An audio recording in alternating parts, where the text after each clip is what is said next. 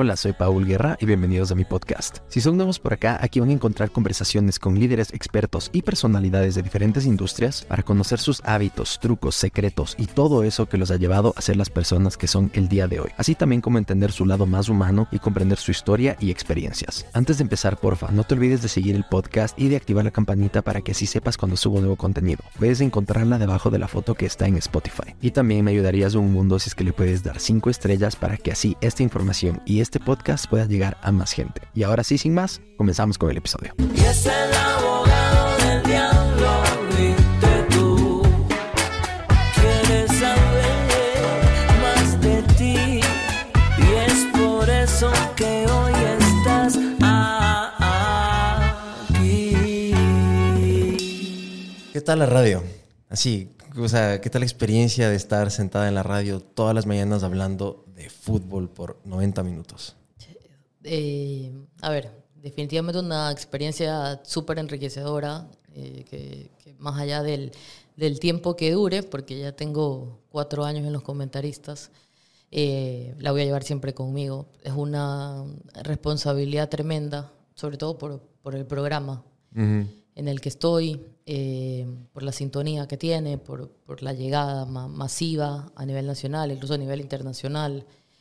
Y, y yo creo que es un, un reto continuo, porque tienes que estar empapada de lo que pasa todos los días, en diferentes aspectos, en diferentes ámbitos.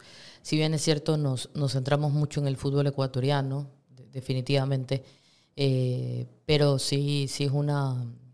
Es un desafío de todos los días, de, al menos estar revisando qué pasó, qué dijo eh, quién, por qué lo dijo. Y, bueno, felizmente también, todo se ha dicho, tenemos a- al doctor Canesa y a Jocelyn Vera, que son los que están todas las noches enviándonos los temas del programa del día siguiente. Eso ayuda muchísimo para tener una guía de qué es lo que vamos a hablar. Si bien es cierto, es una guía porque no terminamos a veces mucho de, de seguirla o a veces el tiempo se nos queda muy corto. Esa es otra cosa también, ¿no? Hay, hay días que, como en todo, hay días en los cuales hay poco, poca información, eh, que hay poco de qué comentar y, y hay otros, en cambio, que, que definitivamente se nos queda cortísimo el tiempo y, cuando nos damos cuenta ya son las nueve y media y, y nos tenemos que ir. De hecho, hay mucha gente que, que pide que el programa dure más, que, Dos lo, horitas. que, que lo alarguemos, que media hora más. Bueno, eso ya, ya no depende de, de- de nosotros, pero, pero sí, sin duda la acogida de la gente es algo que al principio te, te sorprende hasta que ya poco a poco vas agarrándole el, el golpe y, y aprendes que, que algunas personas estarán contigo y otras sin duda se harán una imagen de ti en base a lo que escuchan, pero Mm. que, que no es real. Entonces, eh, es parte de, de este trabajo de estar todos los días en la radio. Claro, seguramente debes tener gente que a veces putea sin razón porque el Twitter aguanta todo y las redes y dirán barcelonista o te dirán melexista o depende del comentario te van poniendo la camiseta que ellos quieran porque proyectan sus cosas y lo que van sintiendo día a día. Es, es el pan de todos los días. eh, yo creo que no, no hay periodista deportivo que, que no le que no le chanten Un equipo. un equipo en, en cualquier parte del mundo. Eh, y, y yo creo que, que, que a veces también como se, se distorsiona un poco eso, porque yo, yo creo que hay, como todo en la vida, periodistas, a ver, yo, yo creo que si llegaste a trabajar en el mundo del, del deporte o del fútbol, es porque sin duda algún deportista o algún equipo fue el que te, el que te metió en eso, ¿no? Luego, evidentemente, te, te preparas, estudias, eh, te, te vuelves alguien eh, imparcial en cuanto al- a, los comentarios. Pero creo que a veces se, se sataniza demasiado. Porque aquí la, la- la mentalidad es que si, si tú dices públicamente que eres de tal o cual equipo, automáticamente la gente ya te, te- te- te- te etiqueta como, como que eres parcializado por ese equipo. Entonces, eh, yo siempre digo que las cosas, todo depende de, de quién las escuche, ¿no? Eh, he tenido de, de los dos lados y, y bueno, yo trato siempre de hacer mi trabajo lo, lo mejor posible. También eh, con el tiempo uno va aprendiendo a reconocer cuando, cuando se equivoca. Y cuando me ha tocado rectificar o me ha tocado cambiar alguna postura eh, por, por gente que realmente aprecio, que admiro y que, y que sé que, que su consejo viene de, de un buen lugar, eh, lo, lo tomo en, en consideración. Pero, pero como tú decías, el tema de las redes sociales no es algo que lo puedes tomar en consideración. eh, porque si no te, te, te vuelves loco, o sea, te vuelves loco revisando, leyendo, eh, y no, no podría tener jamás eh, paz mental yo si me pasara vi- viendo eso. Y al final del día no es la vida real, así que yo, yo siempre digo, estar en la radio y, y- y ser periodista es parte de mi vida, pero no es toda mi vida. Y- y la gente puede creer que me conoce por lo que, por lo que me escucha a diario, pero sin duda conocen lo que yo quiero que conozcan, pero nada más. Y es interesante lo que tú dices cuando diste la palabra la audiencia también que hay en el extranjero, que es muy grande, porque por ejemplo yo soy uno de esos. O sea, yo cuando estaba en Los Ángeles, a veces cambiaba la, la- zona horaria y a veces eran tres horas de diferencia con el Ecuador. Entonces era las 5 de la mañana de Los Ángeles el programa y a veces era las 6 cuando eran dos horas. Y me despertaba esa hora y a escuchar en la aplicación que hay del, del- de la radio. Entonces escuchaba en audio nomás. eh, a veces veía en YouTube. Entonces es, es increíble y es lo que dices, porque de cierta manera, antes de que hablemos la primera vez hace unos años, Sí. yo sí sentía, decía, yo ya le conozco a Pilu. O sea, por ejemplo, cuando íbamos a hablar la primera vez, sentía, no, pues que yo le cacho a la mano, le escucho todos los días, obviamente que le cacho, pero no es así. Eso es el tema que hace las redes sociales, es una locura, porque pi- piensas que le conoces a la persona, pero, pero nada que ver. Es un fenómeno No, raro. pero, pero es lindo. A mí me gusta mucho el tema de, de los migrantes que, que escuchan el programa. Realmente trato siempre de, de- de cuando me escriben algún mensaje o alguna cosa, de responderles. Tenemos gente que, que nos escucha desde Estados Unidos, desde España, desde otras partes de Europa, otras partes de acá también de, de Sudamérica. Eh, y, y tú te das cuenta también el, el alcance que tienes, porque, por ejemplo, tenemos un, un oyente que mientras hace su, su tratamiento de quimioterapia nos, nos está escuchando ¿no? y, no- y nos escribe que, que lo estamos acompañando. Hay, hay mucha gente que durante la pandemia, por ejemplo, nos decía que, que a ellos les había tocado pasar la pandemia solos y que nosotros nos convertimos en su, en su compañía diaria. Yo fui uno de esos. Entonces, eh, esas cosas te llegan, esas cosas te llenan y, y- y como te digo, del exterior se, se manifiestan mucho. Yo sé que incluso hay algunos que, que como, si no lo alcanzan a escuchar en, en vivo, llegan a la, a la noche a su casa y, y lo ponen en, en YouTube. eh, y, y te das cuenta que al final del día eres parte del, del día a día de, de- de muchas personas, aunque eh, para ti te, te pueda sonar un, un poco raro porque estás tan acostumbrado, ¿no? Pero luego también cuando, cuando viajas o cuando vas a Estados Unidos, el, el que algunas personas te, te, te- te reconozcan, te, te escuchen, te saluden, incluso aquí también, eh, es lindo, sobre todo cuando, cuando se acercan niños o niñas y, y te piden una foto. Eh, yo la verdad es que lo tomo con mucha sencillez y con mucha responsabilidad, sobre todo, ¿no? por, por, el, por el papel que también me toca jugar ahí como representante femenina, así que trato de, de- de hacerlo desde, desde ese lugar siempre.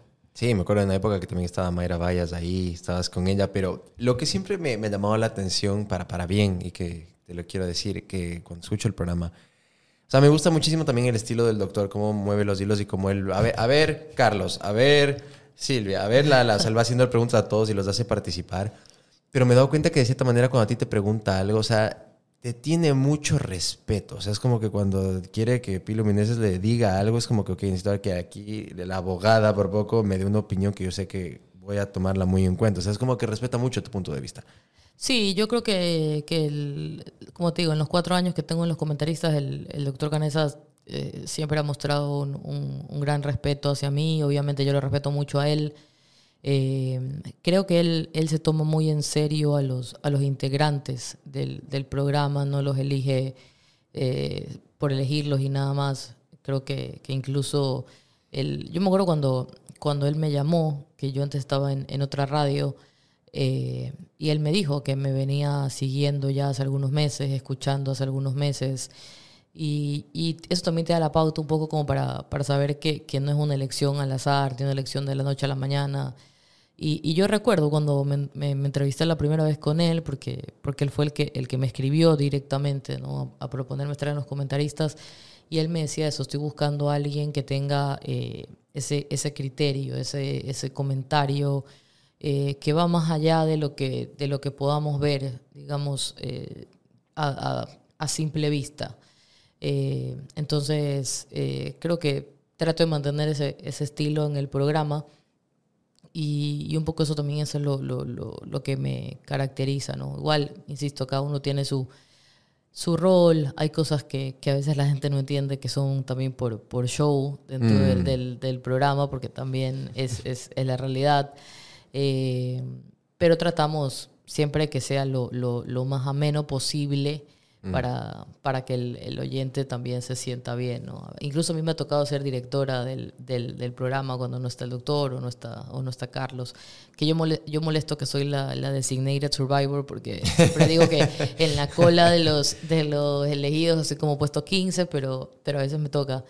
Y, y la verdad es que es una, es una responsabilidad muy bonita y, y luego, claro, la gente te, te escribe, te hace llegar sus comentarios de cómo lo hiciste, cómo lo preparaste y, y es una gran responsabilidad ser directora, así sea por, por un día, pero, pero está bien, así que tratamos de, de- de sacarlo adelante, sobre todo cuando hay temas muy, muy polémicos y que no solamente tiene que salir tu parte periodista, sino también tu, tu parte de abogada, de, de entender de, de dónde vienen ciertos temas, ¿no? Entonces, también es parte de- de- del trabajo.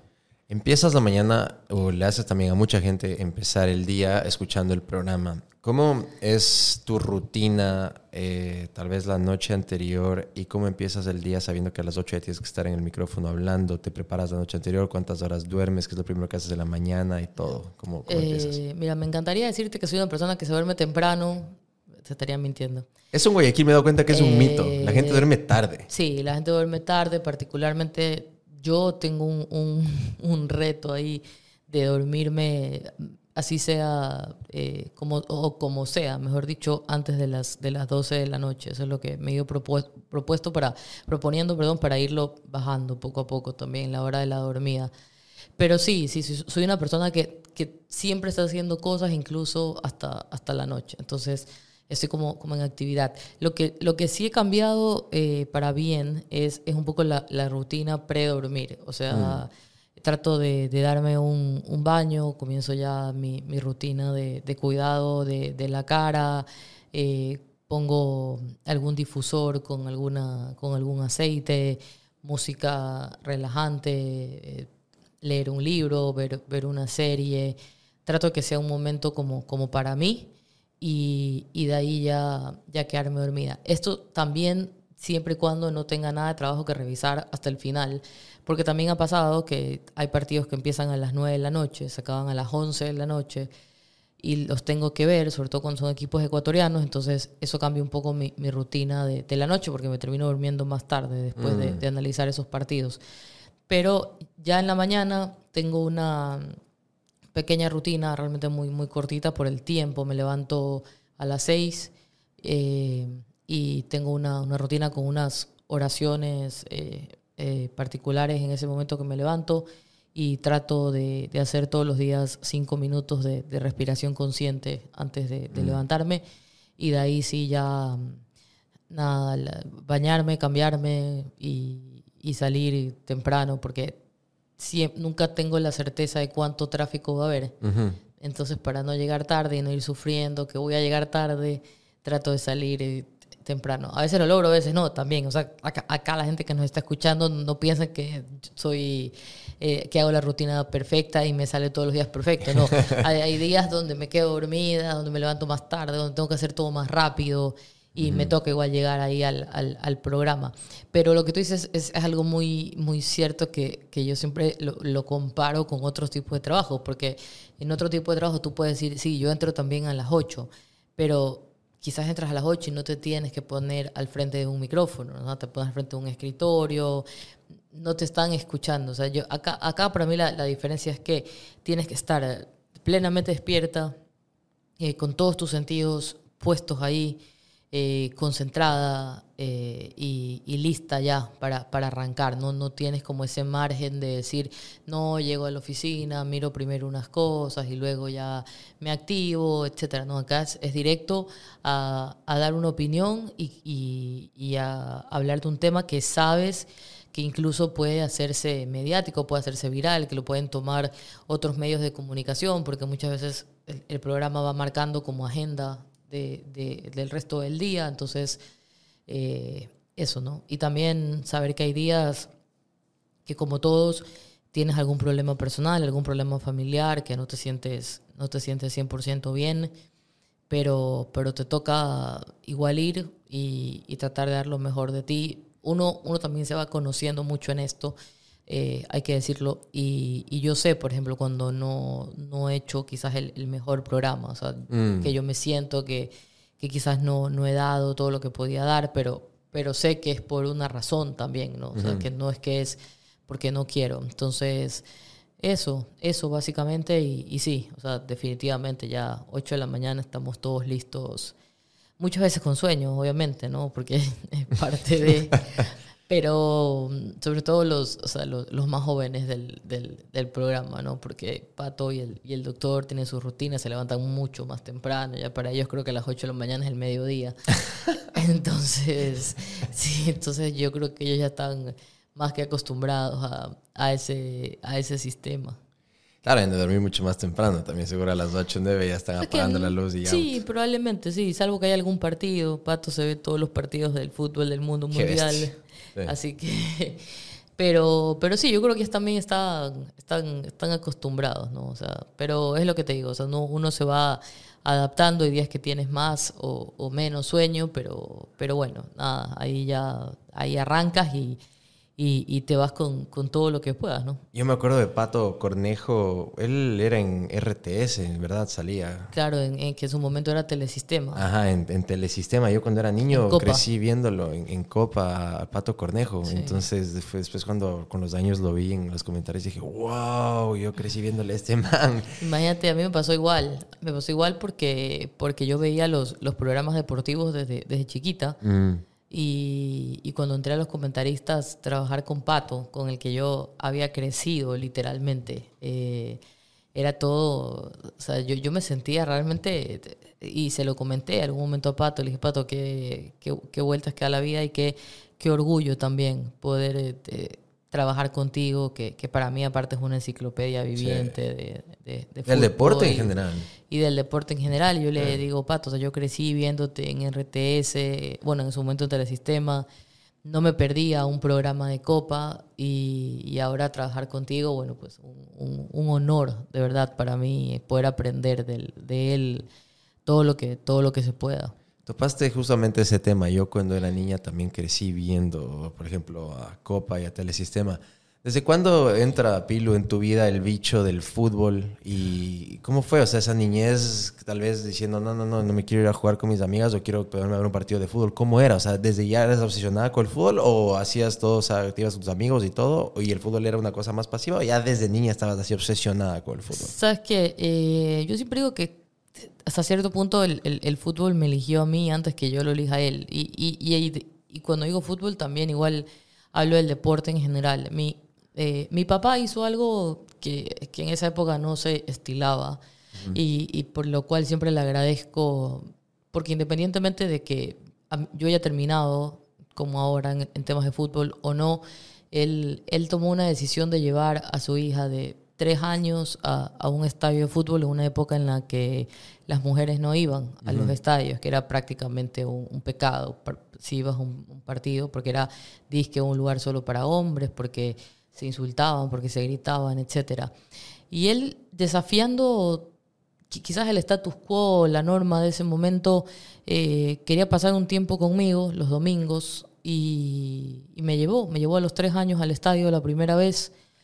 Eh, y, claro, yo no me acuerdo, no me encantaría acordarme de ese día, pero él me ha contado que, que realmente la, lo disfruté, o sea, que, que, me quedé súper concentrada viendo el, el- partido y que luego se, se volvió una costumbre de ir cada dos semanas al estadio. Y, y de ahí, conforme fui creciendo, aparte de ir al estadio, comencé a ver los programas deportivos que, que te decía. En esa época, claro, no había internet, no había nada. Entonces, para ver un partido, para ver un programa, tenías que esperar a que sea de esa hora. Y si ya no lo veías a esa hora, te lo perdías. O sea, ya- ya no había vuelta que darle. Entonces, eh, mis papás en ese sentido me apoyaron muchísimo porque me dejaban quedarme despierta, incluso en días de colegio hasta tarde para ver todos los programas. Eh, mi mamá tuvo una participación muy activa también, me compraba las, las revistas Estadio Bien, bueno. en el supermercado, sí, cuando, cuando habían estadios prácticamente semanales y, y yo siempre la molesto porque le digo, mamá, tú seguramente habrás querido que, que, compre revistas para, para para niñas, pero, pero la verdad es que en ese sentido, sí, yo, yo siempre fui como un poco convencional, no me gustaba jugar con muñecas, eh, andaba siempre con, con una pelota, andaba viendo qué hacer. Felizmente tengo primos contemporáneos y armábamos partidos de, de fútbol, ya sea en mi departamento o en el de ellos. ¿Rompieron algún vidrio alguna vez? Eh, seguramente, la verdad es que no lo sé, pero jugábamos aquí, jugábamos en la playa y, y te digo, yo, yo andaba en short, camiseta, gorra, ama- amaba las gorras desde ahí, las sigo amando, de donde trato de tener una colección ahí de, de- de gorras. ¿Tienes alguna de Federer con la F? Sí, tengo, tengo una... Qué una- bacán que es esa gorra. ¿no? Sí, sí, sí, tengo una gorra y, y hace poco conseguí una camiseta también, así que... De Roger. sí, Uf. sí, así que feliz de... Pero no, lo que te digo es, es eso, o sea, eh, desde chiquita me metí en este mundo y, y luego también con el tiempo me di cuenta que, que no solamente era el tema deportivo, me gustaba mucho el tema de, de- de comunicación, porque me comencé a dar cuenta que tenía buena eh, retentiva para, para aprenderme nombres, alineaciones, imagínate, yo tenía esto me cuentan mis papás, ¿no? Que yo tenía 7, 8 años y, y me ponía a conversar con los amigos de mis papás sobre la alineación de Barcelona, la alineación de Melec, o yo me la sabía y la recitaba de memoria, entonces, eh, sí, sí, sí, y, y desde ahí me di cuenta de eso. No, y luego también tenemos una anécdota con mi papá que lamentablemente eh, esos cassettes se, se perdieron, esos mini cassettes. Eh, pero él, él me acolitaba, la verdad es que ahora que lo veo, él me acolitaba todo en ese sentido. Y, y yo, yo recuerdo que para una Navidad pedí una grabadora de esas que tenían los cassettes pequeñitos. Y eh, se la pedí a mi tía, que, era, que, que es mi madrina además. Entonces eh, la, la compramos, todo, me la dio. Y imagínate, ya desde ese entonces comenzamos a, jugar con mi papá de que él era un futbolista que llegaba a un equipo de acá y yo era la periodista que lo entrevistaba, el futbolista. Y mi papá me acolitaba a hacer el acento argentino, uruguayo, de cualquier parte, con tal de, de- de jugar. Eh, mi mamá siempre dice que, que, que qué pena que se perdieron esos cassettes, por eso sería una joya ahorita para mí. Imagínate poderlos sacar, Claro. poderlos, poderlos digitalizar. Por ejemplo, ahorita en esta conversación me los pasabas y le ponía como B-roll en el podcast y sería, salía eso. sería increíble, pero siempre nos acordamos de eso. Eh, incluso eh, cuando, cuando vivíamos en el primer departamento, que yo amaba jugar eh, y hacer deporte, eh, mi papá los viernes llegaba de la oficina y él ya sabía que teníamos partido porque sí, o sea, no, no había pierde. Yo tenía seis años por ahí y teníamos un, un corredor en la casa bastante largo. O en ese momento yo lo veía largo, si lo veo ahora seguramente no es tan, no es tan largo, ¿no? Pero él se ponía de un lado, yo del otro y jugábamos una especie de, de mete gol gana casi casi. Mm.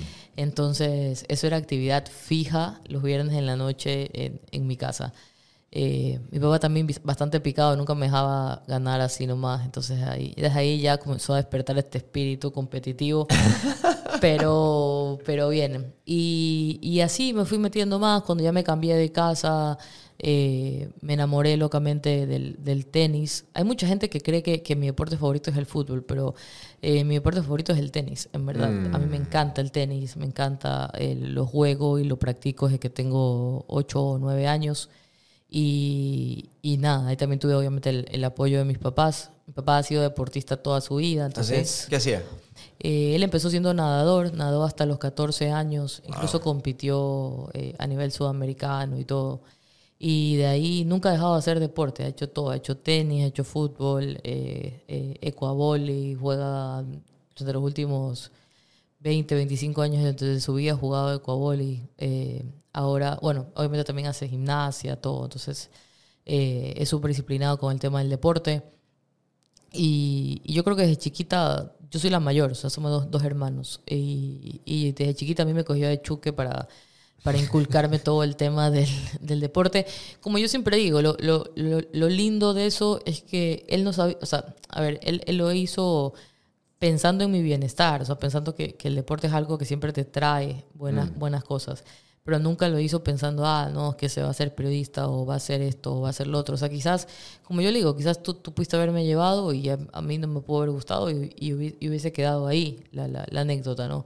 Pero, pero es eso también. Yo creo que, que es animarse a dar una, un paso que, que rompa los, los estereotipos del, del, del momento. Eh, él lo hizo sin saber lo que estaba haciendo en realidad, porque lo hizo simplemente por, por pasar tiempo conmigo.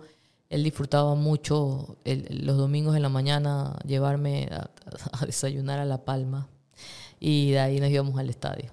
Entonces, eh, son cosas que, que- que se te van quedando y como te digo, eh, el- en mi casa agradezco mucho y, y lo agradezco incluso más ahora porque estando ya en el medio me he dado cuenta que, que muchas veces mi, mi historia ha sido más bien la, la excepción que, que la nor- que la norma. Y en mi casa nunca se hicieron diferencias de, de género o, o porque yo era mujer no podía hacer tal o cual cosa. eh, y eso lo agradezco mucho porque, como te digo, me he topado con, con otras colegas que en cambio les tocó todo lo contrario en su casa, ¿no? Donde se hacían diferencias y el fútbol no es para niñas y cómo te vas a dedicar a eso y, Mm. y así un sinnúmero de cosas y, y bueno, en mi casa no, no pasaba eso, mi, mi- mi mamá me compraba las revistas de estadio, mi papá me llevaba al estadio, jugaba conmigo, eh, no, no recuerdo que, que en ningún momento me hayan dicho, no, esto, esto no es para niñas, o sea, eh, no, yo, yo creo que en ese sentido tuve, tuve muchísima suerte y se, se los agradezco hasta el día de hoy porque son mis principales fans y al mismo tiempo también mis principales eh, críticos en el, en el buen sentido de la palabra. ¿no? ¿Y tú cómo eres con el tema de la crítica? ¿Eres tu peor crítica? Sí, Sí. sí, de- hecho, y, y lo voy a contar aquí públicamente, una de las cosas que más trabajo en, en terapia es el, el autosabotaje. Yo, yo sin duda tengo, tengo un, un problema ahí también con, con mi diálogo in- interior eh, y, y me, cuesta, me cuesta mucho ganar esa o, o creerme las cosas. eh, más, mm, a veces creo más un poco lo que viene de afuera que lo que viene de, de, de adentro mío, ¿no? Mm. Y, y muchas veces escuchas gente que te dice, no, tienes que creértela más, como confiar más en ti. Eh, y a mí me cuesta mucho, me, me termino como autosaboteando muchas veces de manera inconsciente. Pero, pero sí, te puedo decir que yo, yo soy mi, mi, mi más dura crítica. eh, y, y luego después tengo como un, como digo, un- un- algo que me hace clic y digo, no, no, esto no está bien. O sea, te, te estás autosaboteando en algo que, que no es verdad. O te estás creyendo un cuento que, que no es verdad. Y, y ahí trato de aplicar, como te digo, un poco todo lo que, lo que veo en, en terapia. Y el, hace poco, también como hace un par de semanas, lo conversaba con un, un gran amigo mío. eh, y él también me decía que, que lo estaba trabajando con, con su psicólogo porque, porque es un tema que a nivel profesional te, te afecta mucho. Y, y- y yo creo que lo- el primer paso es estar consciente que tienes una tendencia a autosabotearte, pero, pero para ir justamente cada vez haciéndolo lo, lo, lo menos posible. Te cuento que ahí estamos en el mismo bote tú y yo. Eh, sí. puta madre. Yo siempre a veces eh, le digo a la gente, critíquenme lo que les dé la gana, putenme, digan lo que quieran, pero nadie se va a dar más duro que yo. O sea, el primero que se va a empezar dando así ortiga a sí mismo soy yo. Así que díganme lo que quieran porque no va a ser nada nuevo porque seguramente yo en mi cabeza ya me puteé antes. Así que hágale. Pero, es pero sabes que es, es, es muy importante trabajar el, el, el, el tema del diálogo interior, Sí. de, de elegir. O sea, yo, yo, yo soy muy, muy, muy creyente y, y bueno, sigo a muchos psicólogos y, y psiquiatras de, de todas partes, autores, y, y al final lo que, lo que crees es lo que creas. Entonces, sí creo que es muy importante el, el- el elegir eh, qué tipos de, de pensamientos queremos tener. Claro que es un trabajo consciente de todos los días, no, no, no es, no es algo fácil, pero, pero definitivamente cambiar la forma en cómo te hablas a ti misma, desde cosas eh, pequeñitas, eh, te, te- cambia completamente la, la perspectiva y, y- y si lo mantienes en el tiempo y lo, lo practicas, terminas creo que teniendo un, un- un rendimiento y sobre todo una imagen de ti diferente, porque el, el tema del diálogo interior y del autosabotaje va directamente conectado con la autoestima, con, con el amor propio, con la autoconfianza. Sí. Entonces, eh, eh, es eso son las, la- las cosas que, que tenemos que trabajar. Y, y bueno, yo tengo, por ejemplo, eh, dos sobrinos que, que son mi adoración. Eh, y, y el mayor, que, que tiene cinco años, siempre con, con mi cuñada hablamos de esto y decimos qué importante es irle inculcando estas cosas desde ya, ¿no? Porque una cosa es que te digan eh, que hiciste tal cosa, otra cosa es que te digan que eres tal cosa, ¿no? Entonces, eh, e- eso, cuidar mucho esas palabras. Incluso yo a veces me, me da risa porque como yo tengo esto del diálogo interior ya tan, tan como alerta, eh, yo a veces corrijo a alguien cuando se dice a sí mismo como, Mm. chuta, qué, qué tonta que sí, o, o es como, no, no te digas así, o sea, es, es- es un error o te equivocaste o te olvidaste de hacer algo, pero eso no te hace una tonta, o sea, eso es una situación particular, pero si tú le metes a, a tu cabeza esto de yo soy, yo soy así, yo soy así, yo soy así, al final del, del día es la realidad que terminas creando y esa no, no, no es la idea creo que para nadie. Son programaciones definitivamente mentales que después van a empezar a crear tu realidad, como tú dices. Eh, no sé si has leído este libro que me encanta, que se llama The Four Agreements. Eh, déjame ver rápido porque es la parte, eh, la primera parte del libro. eh, o sea, dice que nosotros, como tú dices, desde niños, porque todo esto va basado ya con el niño interior y con algún trauma que tenemos de la infancia, y Sí. ahí vienen todos esos problemas. Pero son como que acuerdos que hacemos con nosotros mismos y desde ahí ya nos casamos con eso y le damos un sentido de identidad a lo que dices. Por ejemplo, lo que acabas de decir, ah, yo soy tonto, yo soy tonta, yo no soy bueno, etcétera. Uno se empieza a creer estas cosas. Pero hay este libro que se llama The Four Agreements. Aquí está. Eh, y también hay, hay en español, hay en todos los idiomas. Es eh, de Don Miguel Ruiz Ah, perfecto. es una bomba. Entonces el primer capítulo, que es el primer acuerdo, es ser impecable con tu palabra. Entonces solo el primer capítulo, que es para ese tema, solo el primer capítulo de ese libro, que es el ser impecable con la palabra, él te habla ahí de una manera tan genial del, de la- del poder de la palabra y de lo importante de cómo el diálogo interno de lo que uno se dice. Entonces ese libro te lo recomiendo muchísimo, es top.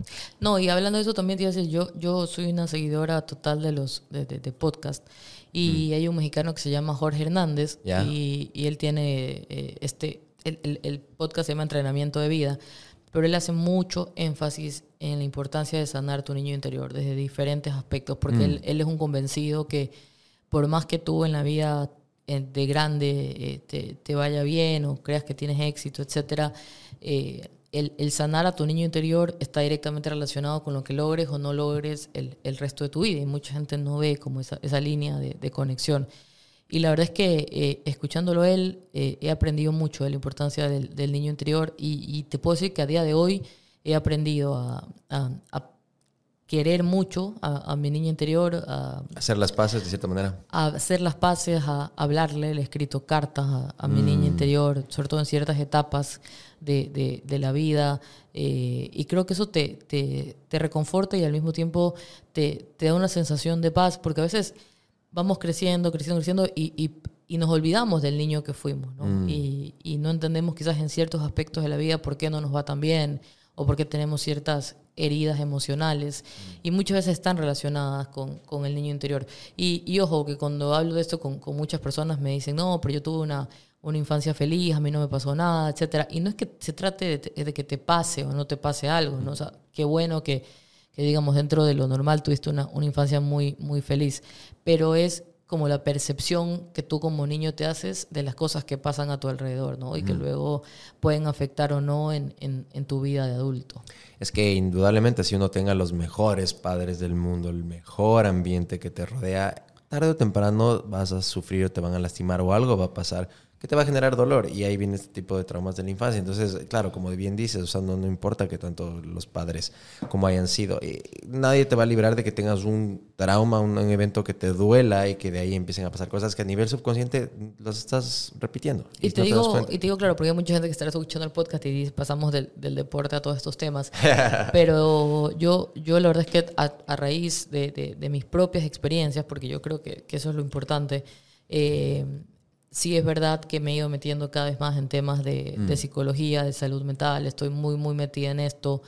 Eh, actualmente estoy estudiando una certificación de coaching en, en liderazgo de vida, que es como mi, mi primer paso académico en, en este mundo, pero en este mundo me refiero de la psicología y la salud mental, pero ya vengo leyendo y, y escuchando podcast y viendo y, y como te digo, haciendo mi, mi propio trabajo también terapéutico Y, y eso es lo que, lo que más me gusta. Eh, hay, hay un español que se llama Borja Vilaseca, que, él- que él se autodenomina agitador de conciencias. Y, y hay algo que me gusta mucho de él, que cuando él da sus, sus charlas, sus conferencias, sus libros, él siempre dice, no, no se crean nada de lo que les digo, o sea, no, no me crean a mí, sino que vayan y, y experimentenlo ustedes mismos. O sea, y yo creo que eso también es lo, lo que le hace falta mucho al, al mundo hoy en día Pensamiento crítico. Eh, pensamiento crítico y como yo siempre, es más, yo también a veces le, le copio la frase y siempre digo, no, no es que porque yo hice esto a ti te va a resultar, o sea, yo lo pongo sobre la mesa como, como un recurso, puede ser que te funcione, como puede ser que no, pero necesitas experimentarlo por, por ti mismo, ¿no? Creo que vivimos en un mundo donde nos hemos acostumbrado a vivir a una velocidad eh, tremenda, que todo tiene que ser rápido y, y nunca nos damos el espacio realmente para hacer una pausa, para conocernos a nosotros mismos, porque claro, en, en ese conocimiento de nosotros va a aflorar lo bueno, pero van a aflorar todos también nuestros demonios y todas nuestras cosas malas. Pero si no pasas por eso, en verdad creo que nunca llegas a alcanzar o, o- o entender la, la grandeza que hay adentro tuyo y, y todo lo que puedes alcanzar. Entonces, eh, él, él siempre recomienda mucho el, el silencio, ¿sí? O sea, quedarnos en silencio con nosotros mismos, en la meditación, en, en, en, en la calma, porque dice que ahí es cuando realmente nos, nos escuchamos y, y nos entendemos, nos, nos llegamos a, a conocer.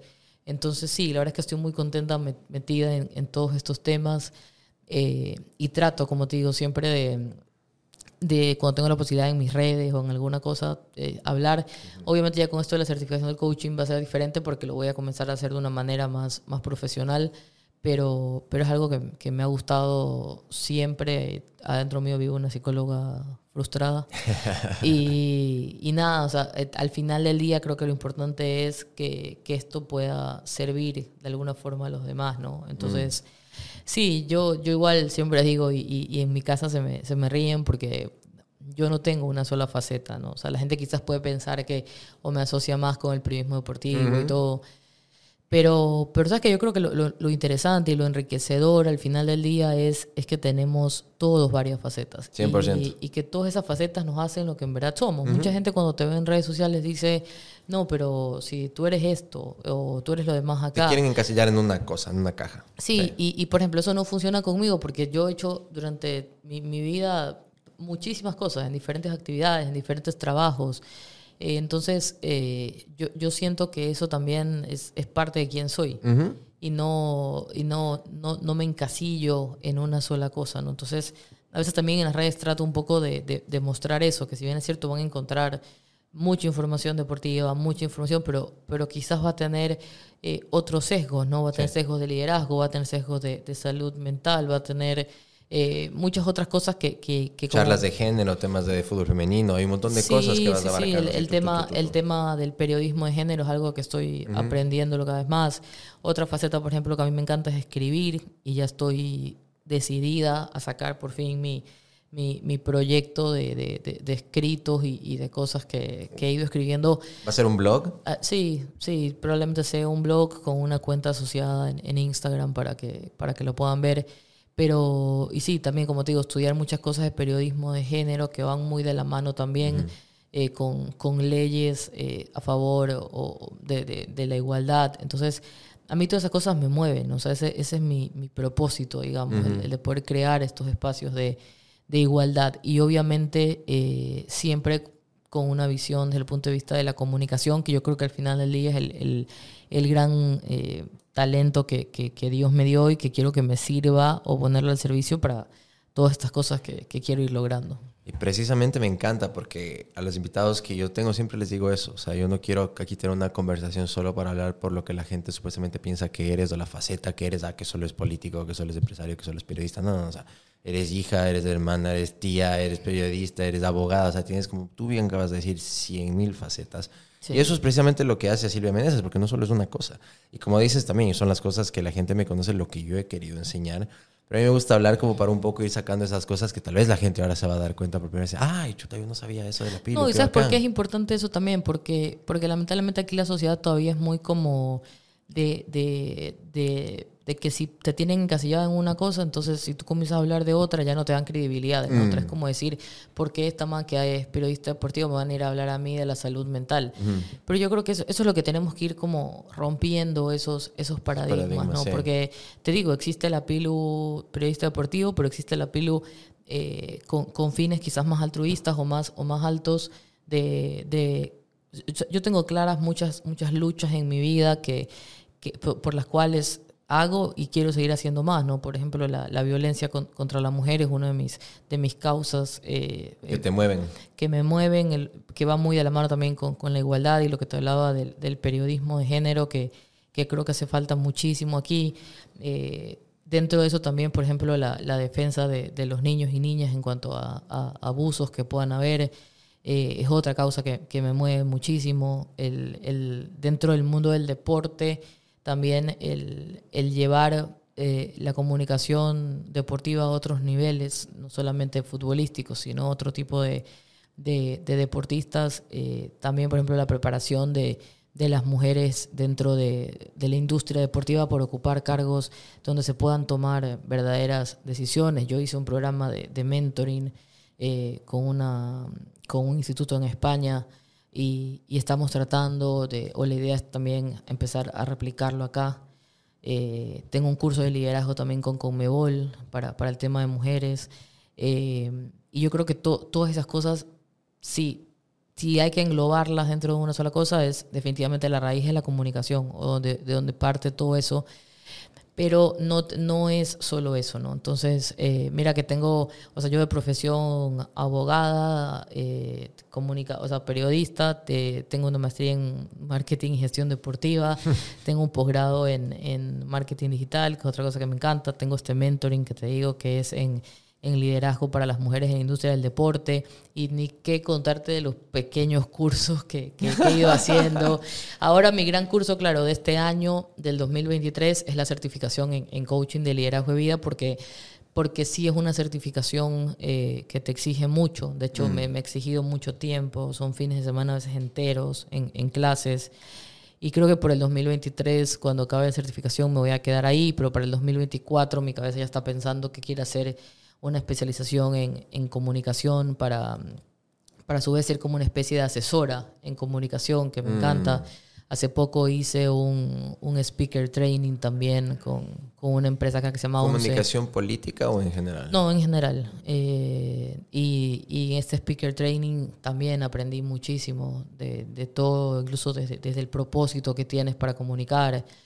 Eh, a, mí, a mí siempre me ríen porque me dicen como que si tú, si tú tuvieras que elegir un, un trabajo así que, que aún no has probado pero que te gustaría hacer, yo te digo, o sea, a mí me encantaría ser la, la redactora de, de- de discursos de alguien, ¿no? De, Mm, de claro. alguien que, que, de alguien, obviamente alguien que quiere ocupar algún lugar eh, público o algún puesto donde necesariamente siempre tienes que saber eh, comunicar, ¿no? Entonces, eh, eso me ha llevado muchas veces a ser muy crítica quizás con ciertas cosas de, de comunicación a nivel nacional, pero me encantaría poder escribirle los discursos a alguien y, y ser parte de ese equipo de, de, de redacción. Porque cuando yo hago, o sea, a mí, a mí la parte de creación, si bien es cierto, me, me gusta, pero cuando yo voy a grabar un video o voy a hacer un, alguna cosa de contenido en mis redes sociales, la parte que más disfruto es la parte donde tengo que escribir o, o hacer un Ah, tú o hacer un escribes como guion. que un boceto de lo que vas a hablar. Sí, o Mm. sea, por ejemplo, con- en mi espacio de, de entrevistas que tengo dentro de mi Instagram, Ajá. siempre tengo como, o sea, me, me- encanta la parte donde tengo que ir preparando las, las Contenido, preguntas, el ajá. contenido. Cuando voy a grabar un video también sobre un tema, eh, hago un pequeño guion también como para tener ciertas pautas y disfruto mucho esa parte de, de escribirlo y luego, bueno, lo ves plasmado ya en el, en el video, pero me encanta esto de, de escribir, ¿no? O sea, incluso me metí, como antes de la pandemia, hice unos cursos con, con la Universidad Javeriana de Colombia para estar al día en todo lo que es redacción, ortografía, todo eso ahí, ¿no? Porque yo escucho también mucha gente que dice, ay, a mí me encanta escribir, no es, no es que voy a criticar, pero me encanta escribir, me encanta escribir, luego ves, y puede ser que tengan muy buenas ideas, pero yo siempre digo, la escritura también tiene que ir muy de la mano con eh, hacerlo bien, ¿no? O sea, temas de signos de puntuación, de Gramática, de sintaxis, gramática, ortografía, sintaxis, etcétera, porque si no, puedes tener ideas maravillosas, pero, no las vas a saber eh, eh, transmitir. Y algún día, esto sí es algo que es totalmente aspiracional, eh, pero algún día que yo ya pueda económicamente decir, hasta aquí llego, eh, he cumplido, puedo vivir tranquila. Siempre digo que me quiero retirar un tiempo a, a Porto, que fue una ciudad que, que me, que me enamoré, y vivir eh, allá tres meses sentada simplemente Tomándote un porto. escribiendo, no, y, y- y escribiendo todas las, las memorias o todo lo que pueda sacar hasta ese momento de, de mi vida. Así que esa es una aspiración que tengo, pero bueno, que yo, yo me le he propuesto o yo me le he planteado a partir de los 65 años por ahí. Qué bacán, qué bacán. Y esto que acabas de hablar, o sea, bueno, nos acabas de dar todo un breakdown ahí, un desglose de todas las cosas que haces. Y esto hoy en día, eh, yo también tenía cierta, no sé si vergüenza, pero a veces no me sentía como que raro porque salí de la facultad de leyes de ojo botado. Me pasé un rato por la televisión aquí en Guayaquil, después en Quito, después dije, no, al carajo todo, me voy a estudiar teatro de cero, me voy a ser actor, me fui a ser actor. Después hago otras cosas diferentes, tengo negocios, tengo negocios digitales, hago mil cosas y después digo, pero, no- o sea, no me enfoco en una sola y sentía que yo estaba mal o que tenía un problema. Hasta que di con este concepto de que ahora hay esto que se llama el Renaissance Man, que son estos hombres y mujeres del renacimiento, que son el todólogo, por decir en español, y que antes se le, se le criticaba al todólogo, ah, puta, pero si no haces ninguna bien, ¿para qué te vas a enfocar en miles? Pero ahora más bien esto es una corriente de gente que se dedica a muchísimas cosas y no significa que hagas todas mal. Simplemente tienes muchísimas pasiones, muchísimas curiosidades. Nosotros somos curiosos por naturaleza y tienes más de una pasión. Y eso es totalmente normal. Está súper chévere. Y, eso, ¿sabes qué? Eso también depende mucho desde, desde la óptica que lo mire la otra persona, porque a mí me pasaba igual. A mí, como me hacían tantos comentarios de, ah, tu, tu currículo tiene de todo, has hecho de todo, pero, pero claro, hay otras, hay otras generaciones y no las culpo, porque claro, ellos vienen de, de otra perspectiva, donde prácticamente tenías que hacer una sola cosa, enfocarte en esa cosa y vivir de esa cosa y trabajar en esa cosa y, y- y ya estaba, ¿no? Eh, entonces, no, como digo, no, no las culpo porque trato de ponerme en sus zapatos de, de por qué piensan así. Pero, y antes yo también era un poco así como, como lo que tú acabas de decir, que decía, pero no, no puede ser que me gusten estas cosas, ya debería elegir una, debería enfocarme en una. Pero cuando me enfocaba en una no era yo, o sea, no, no me sentía que era 100% yo.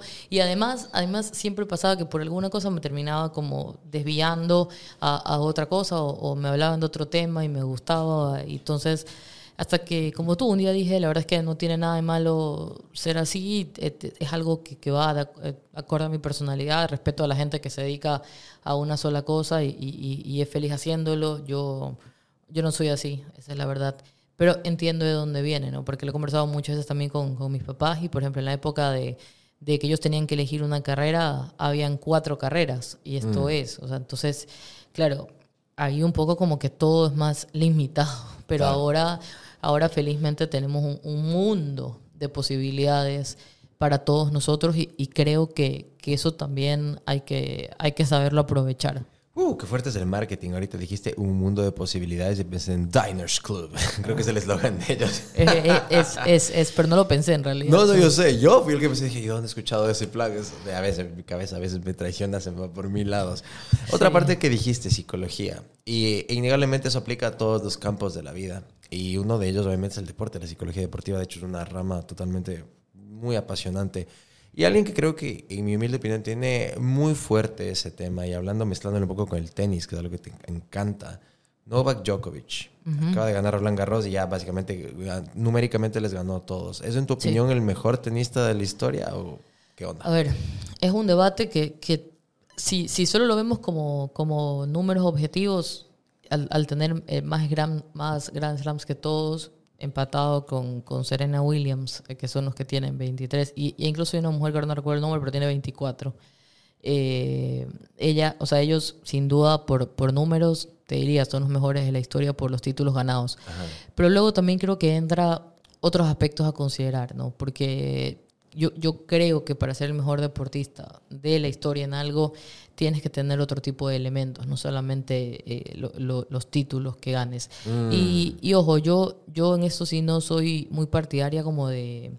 Yo, yo creo que cuando uno habla de que alguien es el mejor de la historia en X, me parece que es como demasiado amplio, demasiado vago, ¿no? Porque la, o sea, la historia es, es de muchísimos años y yo creo que dentro de cada época han habido eh, gente que se merece ser la mejor de esa época, ¿no? Y, y me parece que nombrar a una sola persona como el mejor o la mejor de la historia es dejar a los demás como en un segundo plano. O sea, como cuando te hablan de si Messi es el mejor de la historia, si Pelé, si Maradona, etcétera. Guardiola. O sea, yo creo que Messi es el mejor de la historia, yo lo puedo pensar, o sea, de hecho lo pienso, o sea, yo soy una Messi fan total y la gente que, que me conoce lo sabe, pero también creo que, que es mejor separarlos por épocas, para no, no ser tampoco tan absolutistas, ¿no? Pelé quizás fue el mejor de su época, que lo compartió con verdaderos monstruos también, eh, Maradona en su época también, eh, y Messi ahora también en su época eh, lo, lo, hace. Entonces, lo que sí quiero decir de, de, de- Djokovic, que además lo, lo admiro un montón, me parece un, un tenista formidable. No sé cómo sea como, como persona, ni, ni mucho menos, más allá de que ha tenido sus, sus polémicas, pero, pero yo, yo sí algo admiro de, de, de Djokovic y que todavía me parece a veces cuando veo sus partidos eh, increíble, es eh, esa capacidad mental que tiene para, para no desenfocarse, porque uno puede conocer deportistas que tienen una capacidad mental para enfocarse en ratos del partido, ¿no? O sea, y, y- y un poco lo vas manejando. A, a Djokovic bajarlo o sacarlo de esa, de esa concentración mental que tiene es prácticamente imposible, ¿no? O sea, él, tú, tú a Djokovic no, no creo que hoy un tenista le pueda ganar, eh, salvo que Djokovic tenga un mal día. O sea, no le vas a ganar tanto por, mérito propio, sino por desmérito de, de Djokovic quizás hoy en día, ¿no? O sea, así, así, el, así tú tengas el, el mejor tenis de, de ese momento, ¿no? Porque Djokovic tiene, insisto, una fortaleza mental formidable, formidable, o sea, a mí, a mí no me deja de sorprender cómo maneja mentalmente sus, sus partidos, además acompañado de un tenis brillante, ¿no? Porque tú puedes tener una, una mentalidad muy, muy ganadora, muy, muy fuerte, pero si no eres tan bueno, pues eh, eh, eventualmente no, no lo podrás sostener.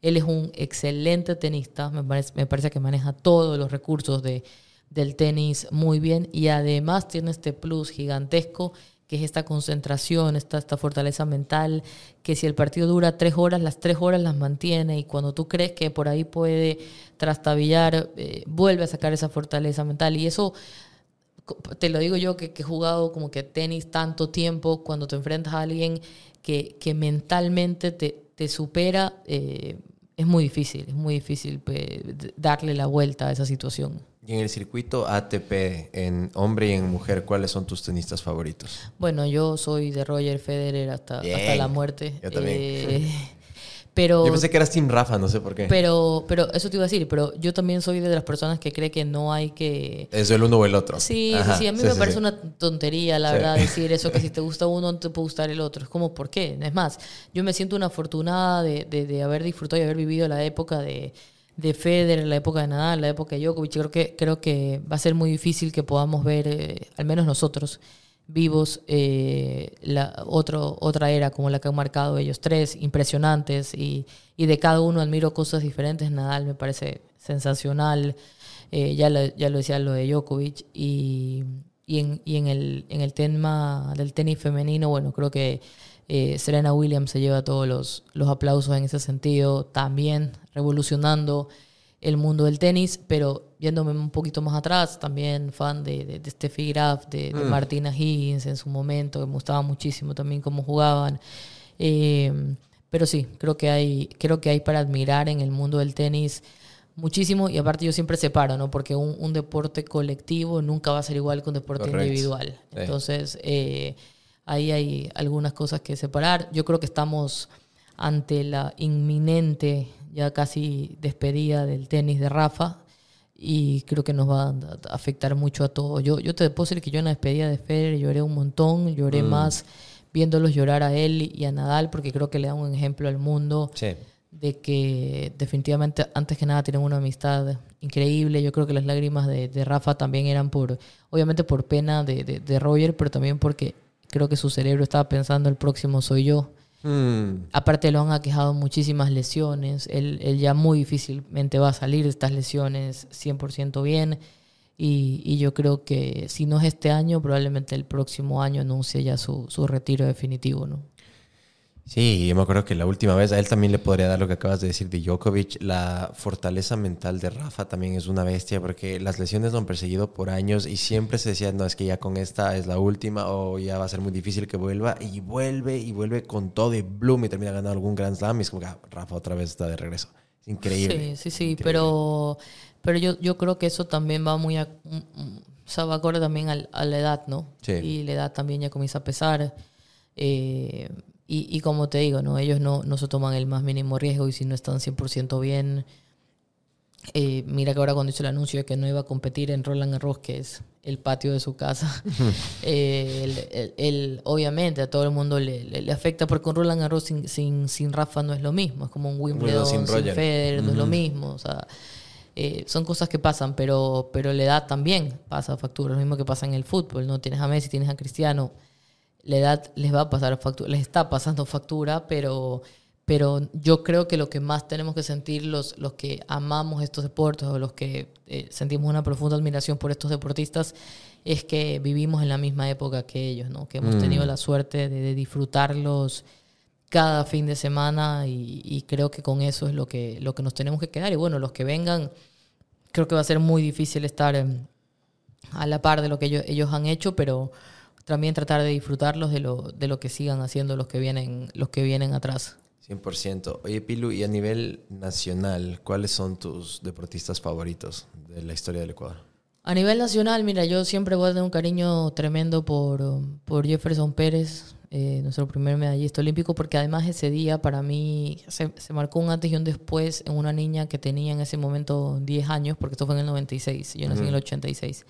Eh, y, y recuerdo claramente los gritos de, de- de loca que pegaba en mi casa, de haber ganado, recuerdo. por- es más, eh, esto, es más, yo, yo, te, yo te puedo decir que a veces en, en YouTube vuelvo a ver el momento de cuando No. entra al, al estadio en, en Atlanta.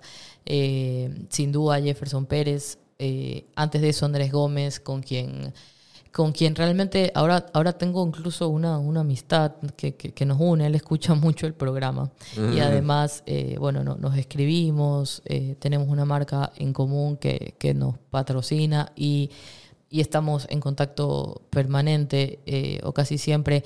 Y a veces yo, yo como que aterrizo un poco y digo, ¿quién diría que yo iba a estar siendo amiga de- Wow. del único ganador de, de- de un Grand Slam de, Y Ecuador? le ganó ¿no? a André Agassi. Dios Sí, mío. no, sensacional. Esas son, esas son imágenes que también eh, veo. Sabes que cuando yo viví en, y aquí un paréntesis, cuando yo viví en, en Barcelona, yo fui al, al torneo de- del Conde de Godó, eh, que, que también se juega en esta época antes de Roland Garros, y, y realmente qué orgullo ver el, el nombre, la foto, la placa de, de Andrés ahí. Ganó dos veces el, el, el Conde de Godó de Barcelona y qué orgullo. Yo todo el mundo le decía que, que era ecuatoriano, que, que o sea, yo todo el mundo que podía le decía y, y sacaba pecho.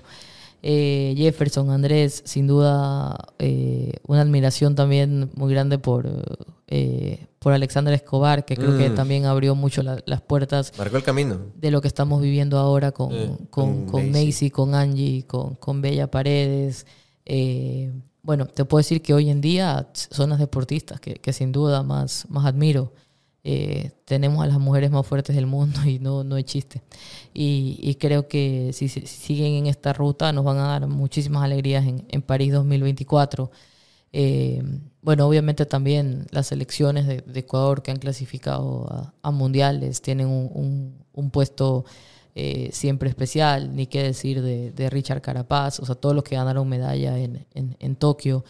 Yo te puedo decir que, que después de la medalla de Jefferson, o sea, yo, yo era una niña, pero ya, ya siendo una adulta, eh, la medalla que más me, me emocionó fue la de, la de Nacy, ¿no? Porque yo, yo venía... Eh, yo, yo no me, nunca he querido ser una periodista solo de fútbol, entonces me he ido metiendo como en temas de, de olimpismo y de otros deportes. Y yo venía siguiendo a Nacy ya hace un par de años, ahí en corto, sin decirle mucho a nadie que, que venía siguiendo su carrera. Y, y cuando llegan los Juegos Olímpicos, eh, y la primera medalla que gana es, es la de Richard Carapaz, que bueno, todo el mundo se volvió loco porque no estaba en los planes tampoco que, que, él, que, él, que él gane. Y, y, y bueno, ya nos había dado el, el- el Giro de Italia, venía un poco como... Nancy quizás era menos conocida y, y yo recuerdo que esto fue, ella ganó la, la medalla para nosotros un am- amanecer sábado Y yo recuerdo que el día viernes, en, en los comentaristas, que ya teníamos la, la medalla de Richard, yo cuando se, se- se iba a terminar el programa, yo dije, no, no quiero, no quiero despedirme sin, sin decir que estoy segura que cuando vengamos el día lunes vamos a tener otra medalla olímpica. Y nadie me, nada, nada, todos, y todos eran como, que que que que- ¿qué dice? que Entonces yo le digo como que, yo le digo, miren, no me crean, yo sé que hay mucho escepticismo, pero yo sé que Neisida Gómez eh, participa en Amanecer ma- eh, mañana y nos va, a, nos va a dar medalla. Entonces, bueno, quedó el comentario ahí, quedó grabado, tanto así que cuando, cuando lo gana, cuando la gana, yo le pido al, al, al, al que está siempre en cabina y todo que me pase ese extracto del, del programa. Eh, yo le tenía muchísima fe a Nancy, y se la tengo. Ahora se la tengo a ella, a Angie, a, a, a Bella Paredes, le tengo muchísima confianza. Además conozco al, al equipo que está trabajando con ellas en la parte psicológica, en la parte deportiva, entonces eh, les tengo muchísima fe para, para París 2024. Eh, y sin duda creo que el, el Ecuador ha tenido grandes deportistas. Bueno, no puedo dejar afuera a Alberto Spencer, no puedo dejar afuera lo que hizo Antonio Valencia en el Manchester United. Aguinaga en su época, Eh, marcando una época. Aguinaga abriendo camino a la, a la internacionalización. Hoy en día lo que está haciendo Moisés Caicedo, del cual soy muy fan. Yo le tengo un, un- un cariño como si lo conociera, Niño Moy. así es, al niño muy como si lo conociera de, de toda la vida y no lo conozco, pero algún día le daré un abrazo maternal. Aún no lo conoces. Aún no lo conozco, o sea, personalmente no, no lo he visto, Porque pero... sí, te escucho, lo defiendes a diestra y siniestra. es Sí, como la madrina lo- de Niño Moy. Yo lo, yo lo quiero mucho al niño Moy. Y sí, no, no. A veces cuando me fabea algún tullito, alguna cosa, yo feliz. Pero, pero creo que hemos tenido deportistas eh, increíbles. Y, y, por ejemplo, veo ahora también los que ya se van clasificando: Rosalba Chacha, eh, David Hurtado, a quien tengo la suerte de, de poder decir que es mi amigo. Eh, somos colegas, además, porque somos gestores deportivos.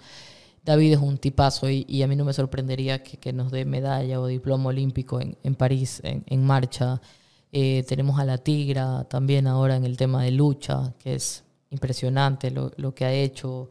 Eh, Jackie Factos en karate, bueno, en, en, en ajedrez hemos tenido también muchísimo con, con Carla Heredia, Fierro, en su momento Heredia. con Marta Fierro, en surf con, con Mimi Barona, que, que también ha sido eh, de, de lo más rescatado. Aparte ahora el surf es deporte olímpico, así que ojalá pueda llegar también a, a las próximas, a las- los próximos Juegos Olímpicos. Y, y como te digo, a mí me gusta mucho seguir la trayectoria de los deportistas ecuatorianos, me gusta mucho entrevistarlos, me gusta conocer su historia antes de, que se hagan famosos o no. Y, y son gente, al menos de lo que me ha tocado a mí, gente muy, muy grata con, con la atención que les das, porque lamentablemente aquí los medios le dan poca cobertura, entonces cuando tú los buscas, cuando tú los llamas, eh, son muy gratos de, de contarte tu, su historia. Eh, se me están olvidando algunos nombres, pero se me vienen mientras Sí. te hablo, Alberto Miño, por ejemplo, el de, el de tenis de mesa, Mm. con él también desarrollamos una, una bonita amistad, incluso él estando en los Juegos Olímpicos. Yo siempre les escribía, les preguntaba cómo les ha ido, los resultados, etcétera. Entonces, eso, eso realmente para mí fue muy, muy eh, bonito y sobre todo me sentí muy bien de, tener esta relación con ellos, de cada vez que, que tienen una competencia les, les escribo. Eh, me llevo muy bien con, con Kiara Rodríguez, nuestra deportista paralímpica que nos dio también eh, dos medallas eh, paralímpicas y, y que nos va a seguir dando muchísimas alegrías, no me cabe la menor duda. Entonces, son cosas que te llenan realmente, ¿no? Y, y por las cuales también me han hecho meterme en el mundo del olimpismo, en el mundo del deporte que no sea, que no sea el, el fútbol y, y tratar desde mi punto o desde mi lugar sacarlo adelante. Hay otro deporte en el cual creo que teníamos una mujer que nos estaba representando bien, pero no estoy seguro si es un deporte ya olímpico. En el golf creo que también teníamos a alguien que la estaba Dani rompiendo. Darquea. Debe ser ella. Daniela Arque, así que se acaba de clasificar al, al US Open de, ¿En serio? de golf, sí, sí, sí. Bueno, no, cuando salga esta entrevista ya quizás hasta pasó el, el ¿no? pero, pero sí, también tuve la suerte de conocerla a, Dani, tenemos una amistad muy, muy bonita. De hecho, cuando se clasificó le escribí por, por WhatsApp a felicitarla y estaba muy, muy contenta Dani también con... La ha venido peleando y la ha venido luchando en un deporte donde hay muchísima competencia como, como es el golf y, y ahí está también dándole, dándole duro. Así que a seguirlos apoyando Qué bestia, a pero todos. Eres una enciclopedia de todo el deporte nacional. ¿ves? Está chévere, está chévere esta parte de la conversación donde wow, tantos nombres y cosas que tal vez, claro, no seguimos y después cuando explotan, ah, sí, sí, ahí todo el mundo se trepa a la camioneta. Nada, pero tú sí, ya sí, estás sí, con el se van radar a ahí. trepar todos a la camioneta, pero no importa, no importa. Yo, yo prefiero, yo siempre digo, prefiero que se trepen a la camioneta a que, a que no lo hagan. O sea, de- de- pero es lo que te digo, también hay que tener la, la- la voluntad y las ganas de irse metiendo en, en otros deportes, ir queriendo conocer, incluso... Incluso te digo desde el punto de vista hasta de conocer cómo se practica el deporte, ¿no? Porque muchas veces yo no es que conozco todo de los deportes que te acabo de mencionar, ¿no? Me ha tocado ir aprendiendo cómo se cuentan los puntos, qué significa tal o cual palabra, o sea, no es fácil, no es fácil, pero, pero para poder informar bien también de, de lo que quieres, eh, hay, que, hay que especializarse, ¿no? Hay otros deportes que los hablaba con, con unos eh, amigos de Quito que se llama The Wild Pack, que es un, medio de, de comunicación digital que sigue solo lo que es deportes outdoors. Entonces me decían que el tema del trail running y todo, o sea, es, en Quito y en el país es- está creciendo muchísimo, exponencialmente. Y hacen carreras aquí en todo lado. Y ese deporte aún no es federado a nivel como, o sea, para hacerlo olímpico en algún momento. Pero en esa rama también hay un montón de atletas y corredores y trail runners, porque son unas máquinas en este país y que ya están empezando a competir a nivel internacional y están empezando a sacar buenos resultados.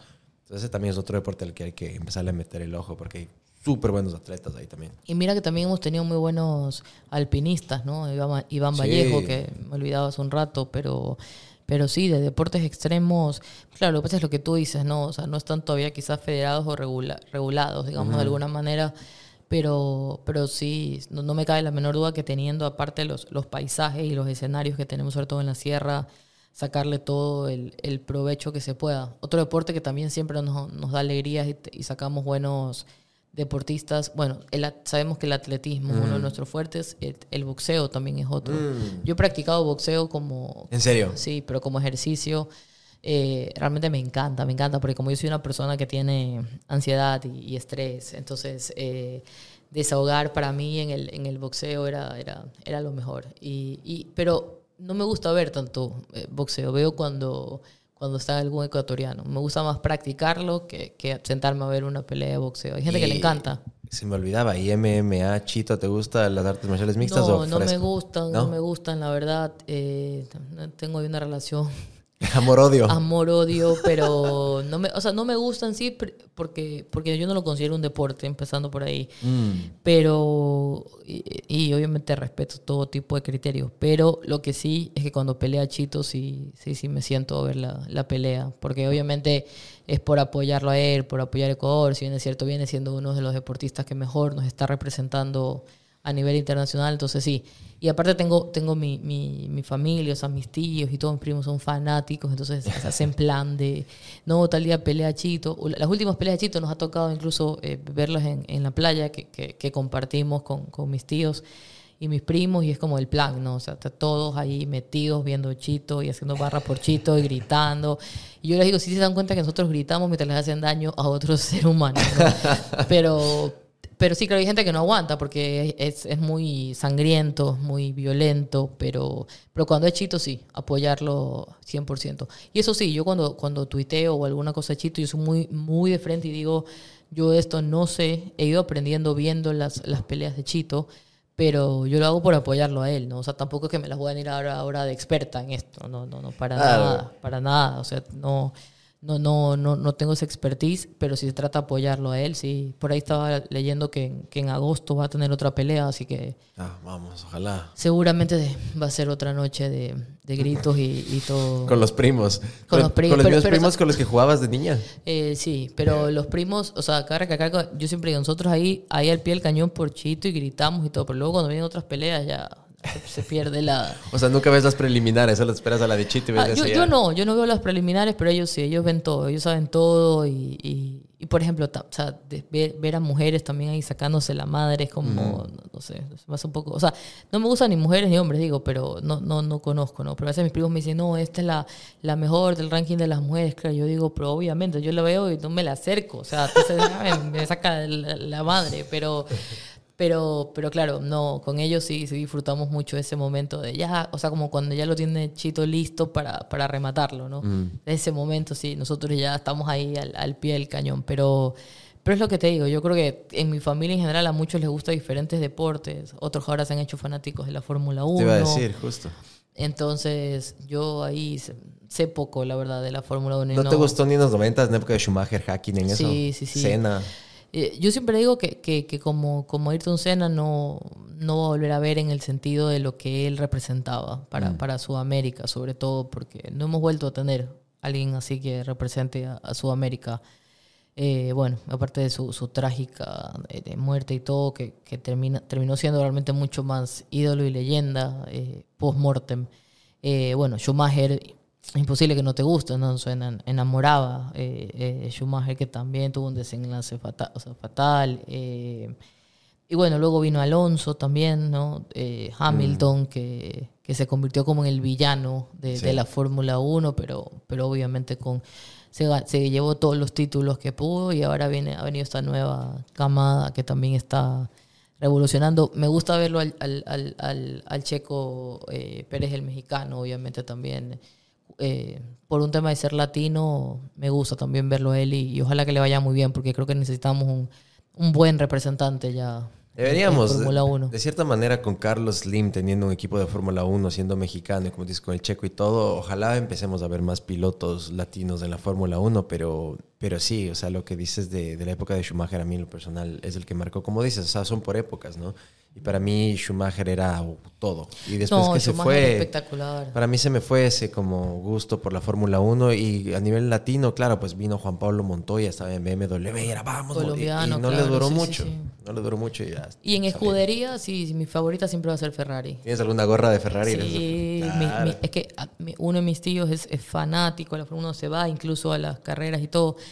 Y, y yo sé que todos esos artículos son carísimos. Pues, ¿no? Pero yo le dije, tío, por favor, de regalo de Navidad, ya ahí la, la gorra, porque como me encantan las gorras, entonces le dije ya la gorra Ferrari y me trajo la, la original. Y, y, y ¿sabes qué? Fuera de broma, la uso poco, porque cada vez que la uso me la quieren comprar. O sea, voy a la radio a veces con la gorra y los chicos, "¿Cu- ¿en cuánto? ¿En cuánto me la venden? Yo los molesto y les digo 500 dólares, así, pero para que no me la compren. Porque, porque están ahí, ahí, me dicen, no, que es original, que cuánto, yo que no la vendo, o sea, no se vende, ya no, entonces no me la puedo ni poner para que no me la, no me la quiten, está ahí guardadita junto con otras que, que tienen un, un- un significado especial. Aquí nuestro amigo Dave también está loquito, güey. recién se mandó a traer unas tres de esas y le dije, ¿qué? Güey, pagó una cantidad que digo, Dios mío, estás loco, brother. Pero bueno, No, así sí, sí, sí, sí. O sea, yo, yo cuando me voy a otros lados de, de viaje o algo, eh, casi siempre, para mí, de gorras. O sea, que, que es lo que más uso, realmente. Más que camisetas o algo de, de equipos. Yo lo, yo, es chistoso, porque yo las camisetas de, fútbol que tengo han sido porque me las han regalado por diferentes razones. Eh, las que sí me compro son las de la selección, eso tengo que decirlo, que las de la selección sí me las compro. Eh, y, di- y aclaro que me las compro porque mucha gente cree que a los periodistas nos mandan a regalar las Es camisetas. que a veces les manda Marathon, una, la mí- chiquitita en miniatura y la grande. A mí, si la gente de Marathon me está escuchando, nunca me ha mandado ni chiquita ni Acá grande, tampoco, ni- por favor, yo ni soy nada. periodista, pero manden algo. Cero. Pero, pero yo me las compro igual, porque las, de la- las de la selección sí me gusta tenerlas como que todas. Pero de ahí, te soy sincero, cuando me voy a otro lado, eh, me compro quizás por ahí, quizás algo. O sea, como ahora la mayoría de clubes tienen también su línea como, como sport, casual, sport de. Esas me gustan más porque me las puedo poner para, para salir en cualquier momento, etcétera. Pero si no, me voy por la gorra. O sea, hace poco estuve en, en Madrid. El estadio que me faltaba conocer era el nuevo del, del Atlético de Madrid. Y, ¿Qué tal? eh, increíble, espectacular, espectacular. Tiene las, las cuatro estrellas categoría UEFA, o sea, es, es una maravilla el, el Civitas Metropolitano.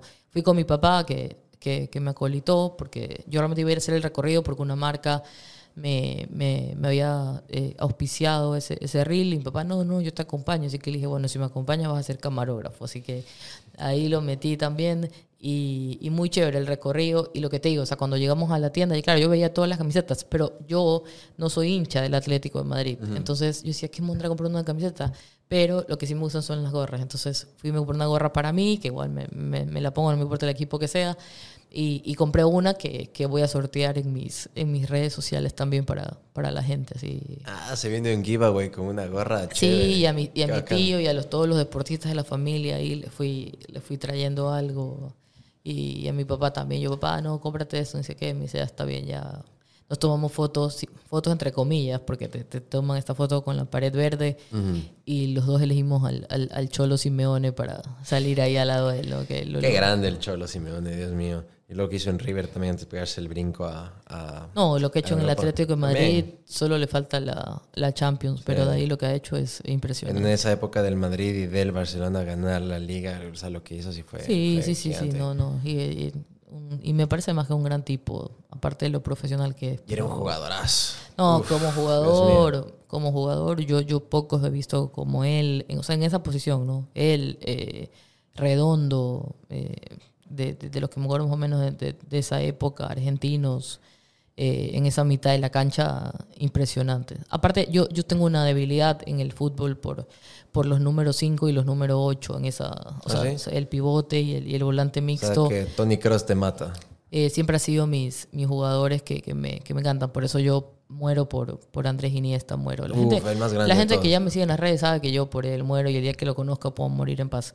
Pero él, Xavi, el, el tridente con, con Busquets en su momento. Ah, o sea, que bueno, ya sé que, que- qué equipo te gusta en España, o sea, eres del Barcelona. Sí, en España me, me gusta mucho el Barça, pero no, no soy antimadridista para nada. Reconozco muchísimo lo que significa el, el Real Madrid. Bueno, y ahorita mencionamos a Tony Cross, otro que también tengo debilidad es, es, es Luka. Luka Modric. Me, me encanta Luquita, porque aparte...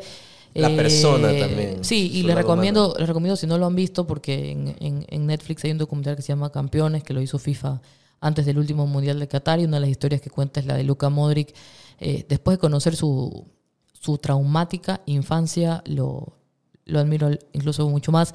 Y creo que él es un ejemplo de deportividad. eh, 100%. Total, lo demostró en el Mundial, Sí. eh, lo demuestra cada vez que juega con, con la selección y eso es muy, muy valorable en el, en el mundo que vivimos hoy. Pero sí, definitivamente yo por, por Iniesta. O sea, mis jugadores favoritos son Messi y Iniesta, pero, pero sí. Yo, cuando yo viví en Barcelona, hacía todo lo posible para ver si un día me lo encontraba, me lo topaba, lo que sea. no- no- nunca lo vi. pero yo siempre digo que no ha habido documental, bi- eh, biografía, libro, reportaje de Iniesta que haya quedado vivo. O sea, yo, yo he visto todo lo que he podido so- sobre, ese hombre. Y además me parece un, un tipazo, ¿no? La, la historia de, de- de depresión que pasó antes del Mundial de Sudáfrica, la lesión, cómo la vida lo, lo- lo premia con, con ese gol. Entonces, eh, realmente creo que pocos goles en mi vida he, gritado tanto como, como el de Stamford Bridge, el inestazo contra sí. el Chelsea. Y, y el gol que le hace a, a Países Bajos Mundo, en la claro. Copa del Mundo. No, me volví loca, me volví no sabes, hasta se me cayó una silla encima. No, no, esa historia, no, tremenda, tremenda. Terminé con un dolor de espalda después, pero bueno, todo valía la pena por, por Andresito Iniesta. Sí, ya la gente en, Twitter ya sabe, sale algo de Iniesta, paz, me, me, me menciona, ¿no? Ya, estoy ahí a muerte. De él sí tengo camisetas con su número varias porque me han ido regalando, porque la gente sabe que me encanta, entonces ahí las, te- ahí, las, ahí las tengo. Y bueno, Messi sí tiene otro capítulo aparte en mi vida. Importante, importante justo que te pasa el tema de Iniesta, de su depresión, era algo que te iba a comentar, pero yo lo, explicaste, no le cambio una, una coma ni nada. Y en el tema de Luka Modric, el poder de la resiliencia y sobre todo también en general de los croatas, porque todos tuvieron una, una infancia dura, un país que ha tenido que sufrir mucho, muchas guerras, de todo, y a través de eso se unen y son, pero los, croatas en el fútbol es una cosa loquísima, entonces es súper, súper importante. Y mira que esta selección de Croacia ha sido una selección de época, ¿no? Que, que no ha podido ganar ningún título como tal, pero, pero que ha alcanzado terceros y cuartos lugares en, en mundiales, que, que siempre le está peleando. Bueno, fue vicecampeón en, en Rusia. Eh, como digo, no sé cuándo sale esta entrevista, pero va a jugar la final de la Nations League con España. O sea, ahí tiene otra oportunidad también de, de tener un, un título. Pero, pero sí, yo creo que todos estos países que, que han vivido tantos años en guerra tienen una resiliencia impresionante. Y, y cuando escuchaba la, entrevista de Luka Modric decir que él eh, entrenaba o prácticamente salía a jugar fútbol en, en un patio improvisado, una especie como de hotel donde se quedaban mientras lo de la guerra, y él decía que mientras él jugaba y todo, tú escuchabas los, los, los bombardeos, eh, cómo caían y todo. O sea, es- son cosas que dices, wow, o sea, no, no sé si, si yo fuera eh, capaz de, de seguir en ese, en ese camino, ¿no? Entonces, y, y disfrutarlo porque creo que le queda muy poco también. Al menos en el nivel élite, ¿no?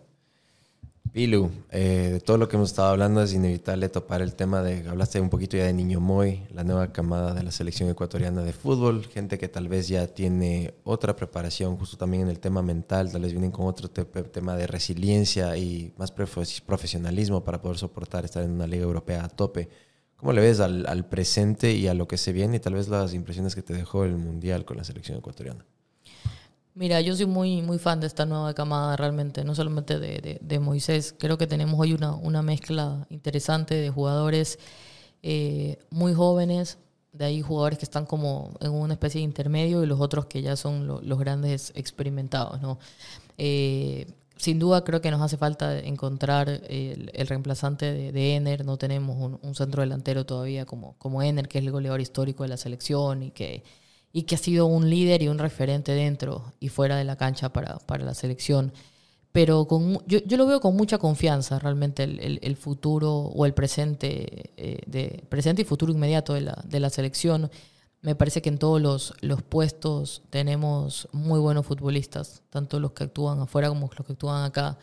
Eh, hoy en día la base de la selección está en Europa, algo que antes hubiese sido impensado y, eso realmente habla mucho de cómo ha ido evolucionando también el fútbol ecuatoriano. Tenemos eh, un acuerdo histórico con, con Kendrick Páez, ¿no? Antes nunca hubiera podido ser posible que, que- se hayan fijado en Ecuador en un chico de 16 años y ya lo hayan comprado para llevárselo cuando tenga 18 años el, el Chelsea, sin hacer ningún tipo, me refiero, de, de escala, ¿no? O sea, directamente.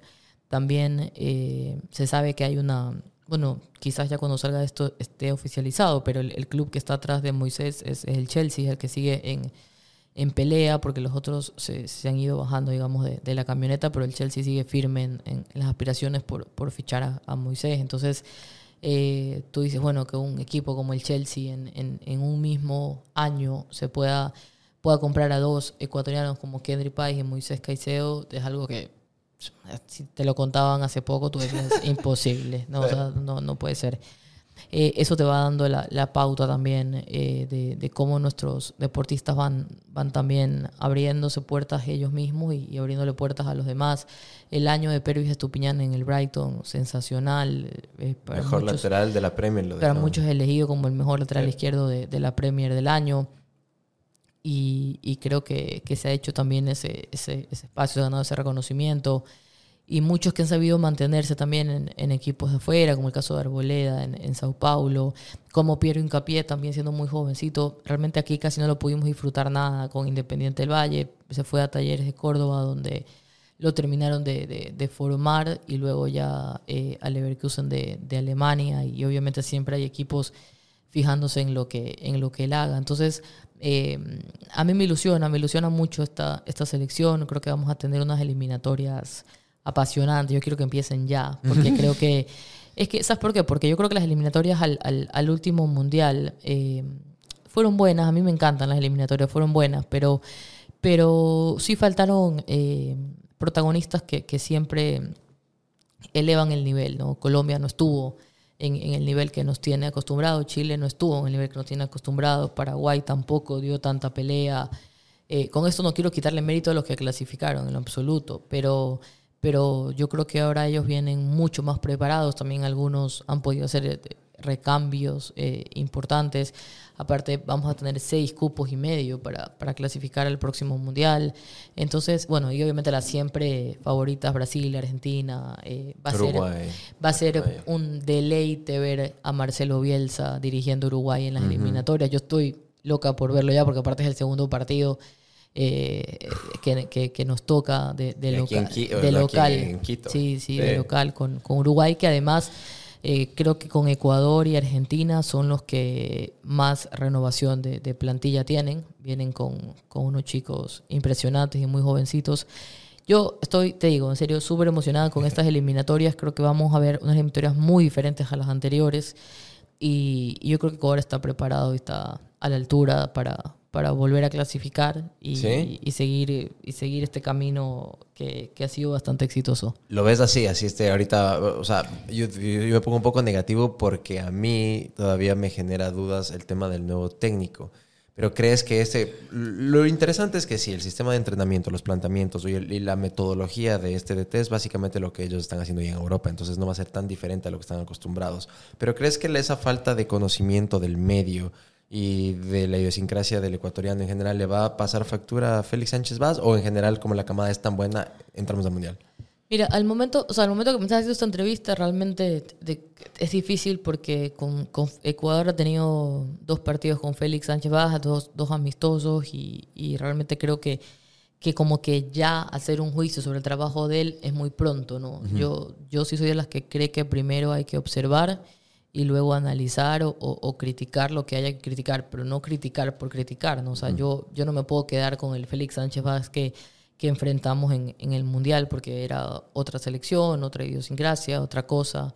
Eh, él, él, si bien es cierto, viene de, de- de toda esta metodología también, ¿no? De, de, la- Aspire. Aspire Academy, eh, de cómo, cómo ha ido manejando, lo que logró en, en, en Qatar. eh, fue, igual fue campeón de la Copa de Asia, que para un país como Qatar, que, que prácticamente no tenían fútbol, es, es bastante. Y, y yo creo que si, si, si el propósito de la federación era tener un técnico con estas bases europeas, eh, él, él tiene mucho, muchos de esos requisitos ya aprobados. Luego lo que sí es que tendrá que adaptarse, como tú dices, en muchas cosas a la idiosincrasia eh, ecuatoriana y, y creo que también a, a cómo se juegan unas eliminatorias sudamericanas, porque las eliminatorias sudamericanas tienen una forma de jugarse muy particular. Primero porque son muy largas y cuando tú conversas con los entrenadores te dicen esto es una carrera de resistencia más que otra cosa, ¿no? A veces los que empiezan bien terminan mal o viceversa. Es muy largo. Eh, tienes que adaptarte a todos estos movimientos permanentes entre, en- entre países. Tienes que adaptarte a que tienes muy pocos días de entrenamiento con el grupo completo previo al, al- al partido, a preparar los partidos. Entonces, todo eso hace que sean unas, unas eliminatorias muy peculiares y para muchos eh, las, las más difíciles del mundo justamente por eso, ¿no? Entonces, eh, yo sí creo que él va a tener que, que quizás ceder un poco en ese sentido de su preparación europea para, para entender mejor esta, esta idiosincrasia latinoamericana de cómo se juegan las eliminatorias, porque al final del día, a diferencia de otros torneos, en las eliminatorias eh, no importa si eres primero o en este caso sexto, ¿no? O sea, vas igual al mundial sin ningún tipo de, de, digamos, de, de, de algo más por haber clasificado primero o, o sexto. Aquí, aquí lo importante es clasificar.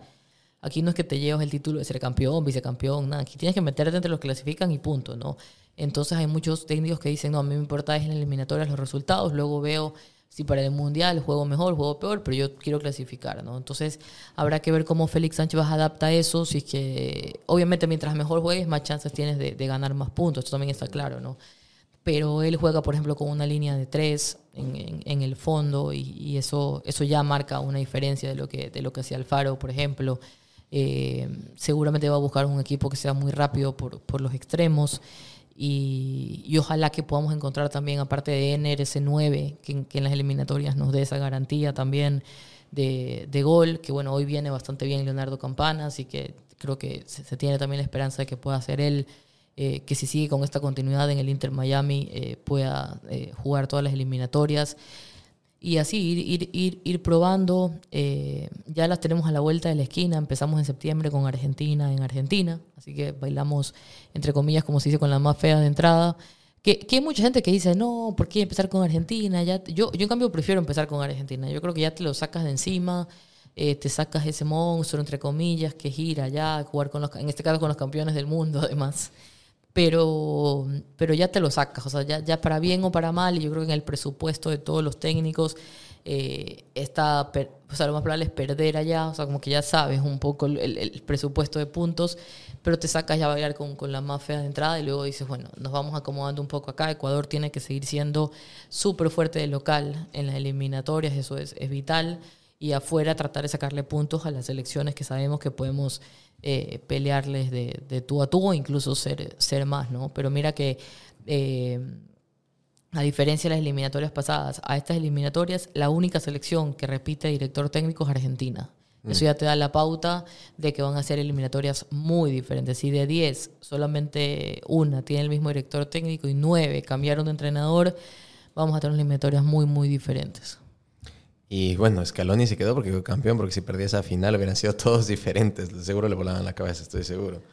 Sí, quizás sí, quizás no, pero, pero lo, de, lo de Scaloni realmente fue, o sea, creo que rompió muchos paradigmas también de, del técnico joven y me Sí. parece que eso es, es bastante importante, así que lo vamos a tener también por acá a los campeones del mundo y, y bueno, está- ojalá nos, nos pudiésemos ir a ese primer partido con, con Argentina ya, me, me- me encantaría también. Bueno, ser una ciudad que me encanta además, así que si nos podemos ir, chéverísimo ir a acompañar a la, a la selección para allá, ojalá, vamos a ver. Claro que sí. Pilu, ya para ir cerrando, unas preguntas diferentes que me gusta hacerle siempre a mis invitados. A ver, A ver, vamos. Eh, primera, ¿cómo hubiera sido tu vida diferente si es que hubieras nacido hombre? uy, qué difícil verdad esa pregunta. Eh, ¿Cómo hubiera sido diferente? No sé, quizás yo creo que no sé si hubiera tenido las mismas causas o los mismos propósitos de, que te mencionaba antes de, igualdad, de equidad, de crear estos, estos espacios contra la violencia, contra los abusos. No digo porque a los hombres no les interese esta causa, por si acaso, sino porque creo que, que, que eso también es, es parte de, de lo que uno vive como, como mujer. Entonces, eso. Y, y de ahí en más creo que, no sé si, si, si hubiera cambiado tanto. Bueno, aunque dice que los hombres son, son más prácticos, ¿no? Quizás ahí sí me hubiera ayudado un poco porque yo sí que sobrepienso todo, tengo ansiedad, vivo, o sea, en ese sentido probablemente sí hubiera sido una persona más, más, más práctica seguramente. ¿Le tienes miedo a la muerte?